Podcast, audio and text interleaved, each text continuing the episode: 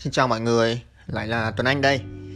Bây giờ đang là 4 giờ 44 phút buổi sáng và mình mới vừa ngủ dậy. Có nhiều bạn hay hỏi mình là tại sao mình dậy sớm thế thì uh, thật ra tại vì tối qua mình đi ngủ sớm và cơ thể mình bình thường chỉ cần ngủ khoảng 5 tới 6 tiếng là đủ rồi, nó sẽ tự thức giấc, mình cũng không có đặt báo thức. Và mình rất là thích buổi sáng sớm ở Sài Gòn. Sáng sớm là khoảng thời gian mình thấy rất là yên tĩnh yên bình như kiểu một mình mình một thế giới vậy. Nên là mình rất là thích dậy sớm và làm những điều mình thích. Mình rất là vui khi uh, chương trình radio của mình ngày càng có nhiều người nghe hơn. Hôm qua mình có làm về chủ đề tình yêu thì hình như mọi người rất là thích chủ đề này nên mọi người nghe nhiều hơn hẳn. Hôm nay mình muốn nói về một chút về công việc và cái chủ đề hôm nay mình sẽ chia sẻ với mọi người là chuyện những điều cần phải có để mà làm một công việc tự do. Mình hiện tại mình đang làm tự do mình là một freelancer trong lĩnh vực uh, tư vấn hướng nghiệp và mình làm một vài dự án liên quan tới copywriter content truyền thông mình thấy càng ngày càng có nhiều bạn trẻ theo đuổi cái con đường làm việc tự do này hơn. À, tự do tức là làm cho mình mà không thuộc một biên chế công ty nào cả.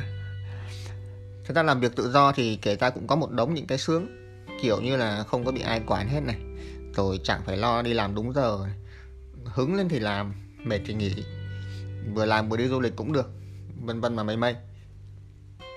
Tuy nhiên thì để giải ảo cho các bạn một chút Tại vì nếu mà các bạn để ý các bạn cứ nhìn vào những cái mặt tốt của làm việc tự do thì các bạn sẽ quên mất rằng đi cùng với cái sự tự do đó là rất là nhiều rủi ro và những mặt trái của nó. Ví dụ làm việc tự do thì bạn phải chăm đi gặp gỡ mọi người hơn để có những mối quan hệ. Tại vì từ những cái mối quan hệ đó thì mới có việc mà làm. Làm việc tự do là bạn phải tự lo hết mọi thứ liên quan tới giấy tờ hành chính. Bình thường bạn đi làm công ty ấy, thì có cái bộ phận nhân sự họ lo cho hết à, làm việc tự do thì bạn phải đồng nghĩa với việc là bạn không có thưởng lễ thưởng tết gì cả. Chưa kể làm việc tự do cũng đôi khi rất là cô đơn tại vì bạn phải làm một mình mà.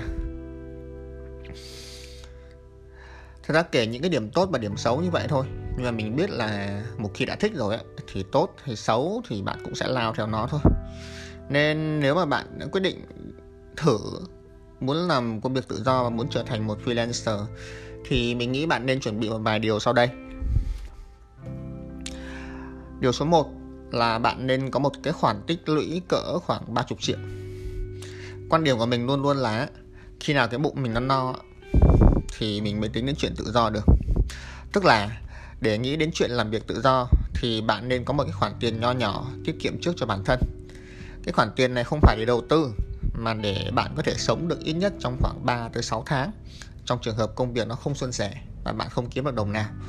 Ở đây mình đang ví dụ về chuyện uh, mỗi tháng bạn tiêu khoảng 10 triệu và bạn đang sống ở một thành phố lớn như kiểu Hà Nội hoặc Sài Gòn thì mình nghĩ 10 triệu cũng là một mức um, ổn. Không quá nhiều mà cũng không quá ít. Cái khoản này á, ở trong tài chính gọi ở trong tài chính cá nhân á, nó gọi là quỹ khẩn cấp. Quỹ khẩn cấp là gì? Là mình chỉ dùng trong trường hợp khẩn cấp trường hợp khẩn cấp là gì? Trường hợp khẩn cấp là khi mà mình không kiếm ra tiền. Thì khi nào bạn bắt đầu có công việc đầu tiên đi kiếm ra tiền, chẳng hạn như bạn đi phục vụ bàn chẳng hạn, thì bạn nên bắt đầu nghĩ ngay đến chuyện tạo cho bản thân một cái quỹ khẩn cấp. Quỹ khẩn cấp nên có độ to bằng khoảng 3 tháng, vừa vừa là 6 tháng, hoặc tốt nhất là một năm, khoản chi tiêu hàng tháng của bạn.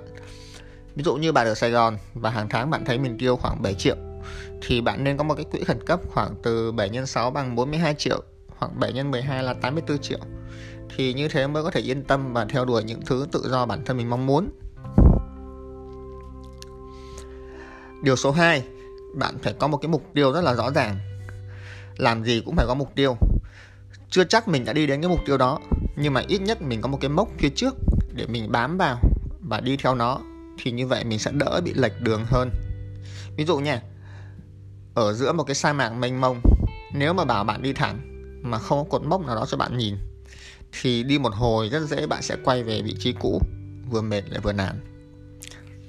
Thế nên á, nếu mà có ý định làm việc tự do thì bạn nên xác định xem một là mình định làm việc tự do cho vui để có thêm một khoản thu nhập nho nhỏ bên cạnh cái công việc chính mình đang làm.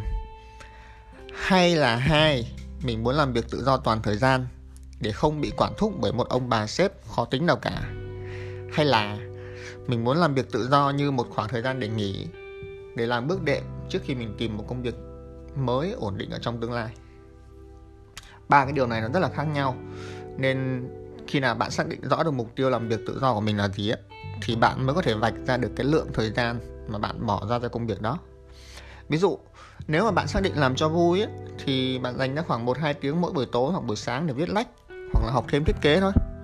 Còn nếu đã xác định làm việc tự do toàn thời gian ấy, thì bạn phải xác định bất kỳ thời gian nào trong ngày, cũng là thời gian làm việc. Hoặc nếu mà chỉ coi làm việc tự do là một bước đệm thôi, thì bạn định dành bao nhiêu thời gian cho cái bước đệm này? Một tháng? Ba tháng? Một năm? Hay ba năm? Cả ba cái phương án trên đều có thể đúng, và tùy theo mỗi người, mình sẽ không nói phương án nào là đúng nhất ở đây cả. Bản thân mình có một nguyên tắc, đó là dựa vào lương để quyết định về thời gian làm việc tự do mình tự quy định với bản thân mình rằng mình sẽ chỉ làm việc tự do toàn thời gian nếu mình có thể tự tin kiếm được khoảng, ít nhất khoảng 75% khoản thu nhập làm cố định của mình ở một công ty. Rồi, các bạn nhớ chưa? Thứ nhất là phải tích lũy được khoảng 30 triệu. Thứ hai là phải xác định rõ ràng cái mục tiêu mình làm tự do là gì. Số 3 mình bắt đầu ngồi xem xem cái gì có thể làm tự do để mà kiếm ra tiền. Đương nhiên là nhiều người làm việc tự do là vì đam mê. Nhưng mà mình tin chắc rằng á, Đam mê gì thì đam mê, Cũng phải nghĩ đến tiền trước tiên. Dù là làm cho vui một hai tiếng mỗi ngày, Hay là coi nó là một công việc toàn thời gian, Thì chúng ta cũng cần phải xem xem á, Hiện nay ở ngoài thị trường Việt Nam Và cả quốc tế nữa, Có những công việc nào mình có thể làm tự do cọi là mình có thể ngồi ở nhà Mà mình vẫn kiếm được tiền á. Thì thật ra có rất nhiều thứ có thể làm tự do được. Ở đây mình mình thử nói qua về một số thứ mà mình biết nha và mình đang làm đó. thứ nhất viết. À, các bạn có thể viết blog này rồi lấy tiền từ quảng cáo này viết sách viết nội dung cho các báo viết sách cho người khác viết bài quảng cáo viết bài SEO nói chung là rất nhiều công việc liên quan tới viết và mình đưa các bạn một điều, đó là không cần phải viết hay. Như kiểu nhà văn thì mới có thể viết được. Mình không biết không hay, nhưng mà mình vẫn kiếm tiền từ công việc viết. Thứ hai là các công việc liên quan tới IT mình gom cái nhóm kỹ năng này liên quan vào IT bao gồm như kiểu thiết kế 2D 3D này, website, coding, vân vân và vân vân. Thì thực ra mình đánh giá ở thị trường Việt Nam, nếu các bạn có những kỹ năng liên quan tới IT vào thời điểm này thì nó rất có lợi bởi vì càng ngày càng có nhiều công ty nho nhỏ mở ra mà các công ty mở ra thì kiểu gì họ cũng cần một website hoặc là những thứ liên quan tới IT và đó là một cái nguồn thị trường rất là lớn, vì đâu phải công ty nhỏ nào cũng có thể thuê riêng một nhân viên để làm công việc này đâu. Cái thứ ba là marketing. Marketing thì rất là nhiều thứ, có thể là chạy dự án này, có thể là chạy quảng cáo facebook, youtube, có thể là làm kế hoạch và triển khai marketing rồi có thể là kiếm tiền từ việc ăn hoa hồng bán các cái sản phẩm online mình gọi là affiliate marketing ấy, thì bạn nào đang học trong ngành marketing hoặc tìm hiểu về lĩnh vực này chắc các bạn cũng biết. Thứ tư dịch thuật uh, dịch sách dịch nội dung dịch sự kiện hướng dẫn viên du lịch bất kỳ cái gì liên quan tới ngôn ngữ. Thứ năm dạy học uh, nó cũng hơi liên quan tới cái dịch thuật ở trên các bạn có thể dạy tiếng anh dạy một ngôn ngữ nào đó. Hoặc thật ra các bạn có thể dạy bất kỳ cái gì mà các bạn cảm thấy giỏi và bên ngoài kia người ta quan tâm. Ví dụ mình dạy về cách viết cv mình dạy về quản lý thời gian mình dạy về những kỹ năng mềm chẳng hạn. Một công việc nữa các bạn có thể nghĩ đến đó là công việc trợ lý. Uhm, mình nghĩ đây là một cái thị trường ngách và chưa có nhiều người để ý tới nó và cũng có thể các nhiều bạn đánh giá thấp cái công việc trợ lý lại nghĩ rằng trợ lý là công việc mà làm việc về giấy tờ và không có phát triển được. Nhưng mà thật ra mình thấy á, ở ngoài thị trường kia có những người làm giám đốc làm CEO của các công ty vừa và nhỏ họ rất cần một cái người trợ lý trong việc sắp xếp và lên lịch kế hoạch này kia. Và mình nghĩ thật ra có những cá nhân trong một vài năm đầu á khi mà các bạn xác định đi theo một cái lĩnh vực nào đó thì việc làm trợ lý cho một người giỏi trong lĩnh vực đó là một cái bước đệm khá là hay. Uh, thì ở trên là một vài công việc mình vừa nêu ra. Nếu mà các bạn nghĩ ra công việc nào nữa thì các bạn uh, chia sẻ cùng với mình nhé. Thì đó sau khi xác định được cái loại hình sản phẩm mà các bạn quan tâm và thấy hứng thú rồi á cũng như bản thân các bạn thấy tự tin để làm á, thì bắt đầu các bạn dành thời gian nghiên cứu thêm. Ví dụ ở mảng viết thì các bạn học thêm về cách viết bài PR này cách viết bài quảng cáo này. Để làm ở mảng IT thì các bạn học thêm về thiết kế về coding vân vân và vân vân. Rồi uh, sau khi xác định rõ là mình cần làm cái gì mình dành ra bao nhiêu thời gian và mình có đủ tiền tiết kiệm để sống trong thời gian bắt đầu thì các bạn nên có một cái bước tiếp theo đó là các bạn chuẩn bị cho bản thân một cái portfolio hay còn gọi là tiếng Việt mình gọi là hồ sơ năng lực ấy. thì hồ sơ năng lực hiểu đơn giản là một cái gì đó giúp cho người khác có thể xem và biết được bạn đang làm cái gì thành tích kết quả ra sao cái này khác cái CV nha.